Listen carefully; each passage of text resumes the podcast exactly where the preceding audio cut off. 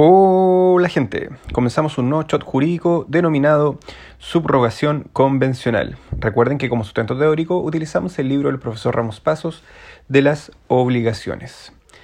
En el shot anterior estuvimos hablando respecto a la subrogación legal. Vimos el artículo 1610 y los seis numerales que en él se desarrollan. Ahora vamos con la subrogación convencional. Artículo 1611 dice se efectúa la subrogación en virtud de una convención del acreedor, cuando éste, recibiendo de un tercero el pago de la deuda, le subroga voluntariamente en todos los derechos y acciones que le corresponden como tal acreedor. La subrogación en este caso está sujeta a la regla de la cesión de derechos y debe hacerse en la carta de pago. Entonces, esto viene a ser una, mm, una operación en la que existe un acuerdo entre el acreedor pagado y el tercero que le paga. Acá el deudor no interviene en este acuerdo. Y como requisitos de esta subrogación convencional, eh, en primer lugar, tiene que ser un tercero no interesado que pague una deuda ajena, que pague sin la voluntad del deudor y que el acreedor pagado subrogue voluntariamente en sus derechos al tercero que le paga.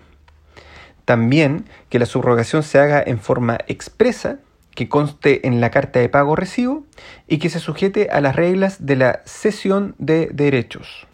En primer lugar, que un tercero no interesado pague una deuda ajena, esto es eh, importante porque si tuviera algún interés estaríamos frente a la subrogación legal del número 3. En segundo lugar, que pague sin voluntad del deudor eh, ocurrir una situación similar. Sería la subrogación legal del número 5, si es que fuese con la voluntad del deudor. En tercer lugar, que el acreedor pagado subrogue voluntariamente en sus derechos al tercero que le paga. Cabría aquí la pregunta si todo lo que pueden todos los que pueden recibir el pago pueden hacer la subrogación. Recordemos el artículo 1576.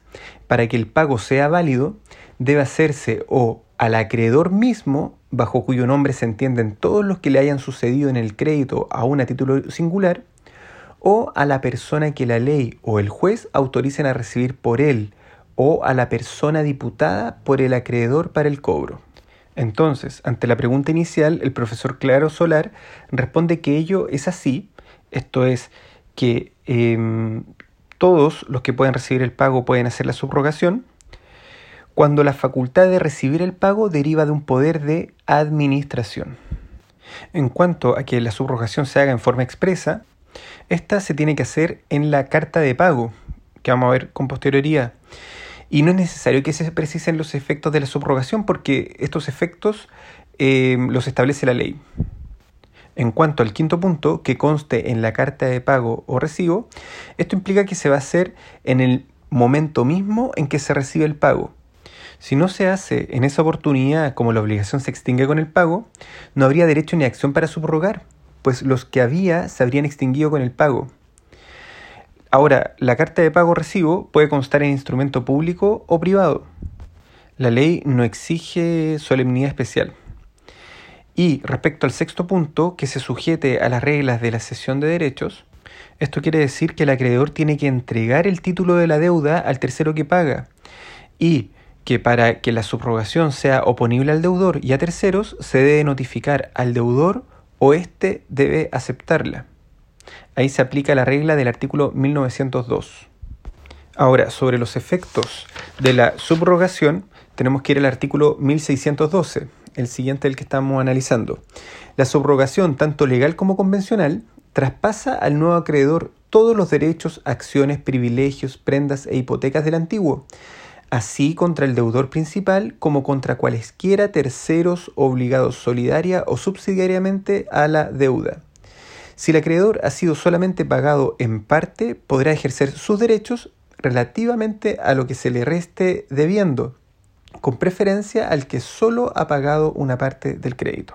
Entonces, como raya para la suma, estos efectos serían que si la obligación era mercantil, conserva esa naturaleza, si la obligación estaba caucionada por una prenda, hipoteca, etc., estas cauciones se mantienen garantizando el mismo crédito que ahora tiene otro acreedor. que los títulos ejecutivos a favor del acreedor original se mantienen respecto del tercero que paga, que podrá usarlos en su beneficio. Si la obligación generaba intereses, estos seguirán devengándose. Si la obligación estaba sujeta a plazo, el tercero que paga no podrá cobrar antes de que éste se cumpla.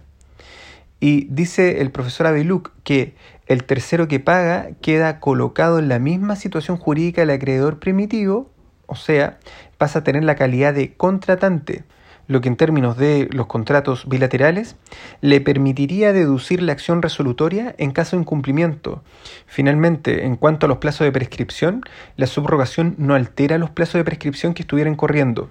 El plazo se cuenta desde que la obligación se hace exigible en virtud del artículo 2514, inciso segundo, y no desde que opera la subrogación. Bien, esto ha sido todo y nos vemos en un próximo shot. Chao.